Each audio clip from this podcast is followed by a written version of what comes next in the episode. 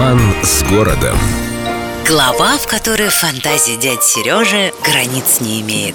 В 20-х годах прошлого века, даже когда речь заходила о полном разрушении старого мира, революционно настроенные массы осторожненько так обходили тему Петропавловского собора. М да, усыпальница императорского дома Романовых, да, главный символ царизма, но это же памятник. Это же Петр Первый, который прорубал окна и устраивал революцию еще в бородатые времена, когда и слова такого не знали. В общем, о том, чтобы снести собор, никто не заикался. А вот избавиться от августейших могил стремились многие. Комиссия 1924 года, обследовав захоронение, предложила убрать все надгробия и решетки куда подальше, а на шпиль прикрепить антенну для радиотелеграфа. Говорили, планировали, схемки рисовали, но до дела так и не дошло. Однако ужасных, правдивых баек родилось просто неисчислимо. Одна польская газета даже опубликовала леденящую душу историю о том, как некто лично присутствовал при том, как краснознаменные злодеи вскрывали царские могилы в поисках ценностей, которые можно было продать и поправить тяжелую экономическую ситуацию, в которую молодая Советская Республика попала после двух войн и трех революций подряд. «Механики открывают гробницу Александра Третьего», рассказывал очевидец, имя которого по соображениям безопасности журналисты утаили.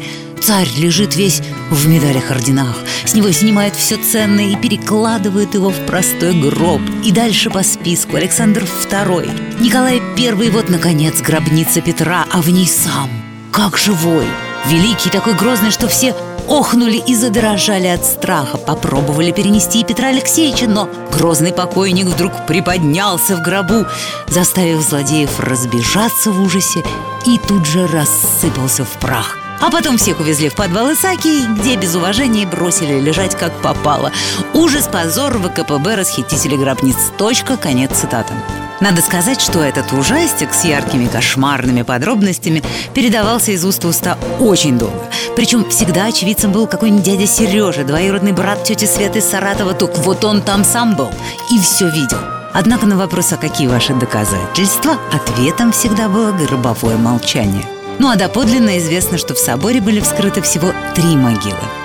В середине 20 века усыпальница великой княгини Александры Георгиевны, супруги сына Александра II, останки которой отправили на родину в Грецию. В 1994 году для генетической экспертизы останков царской семьи был потревожен прах брата Николая II Георгия Александровича. И, наконец, уже в 21 веке, в 2015 году, для очередных экспертиз вскрыли склеп Александра III. И тут многое стало ясно.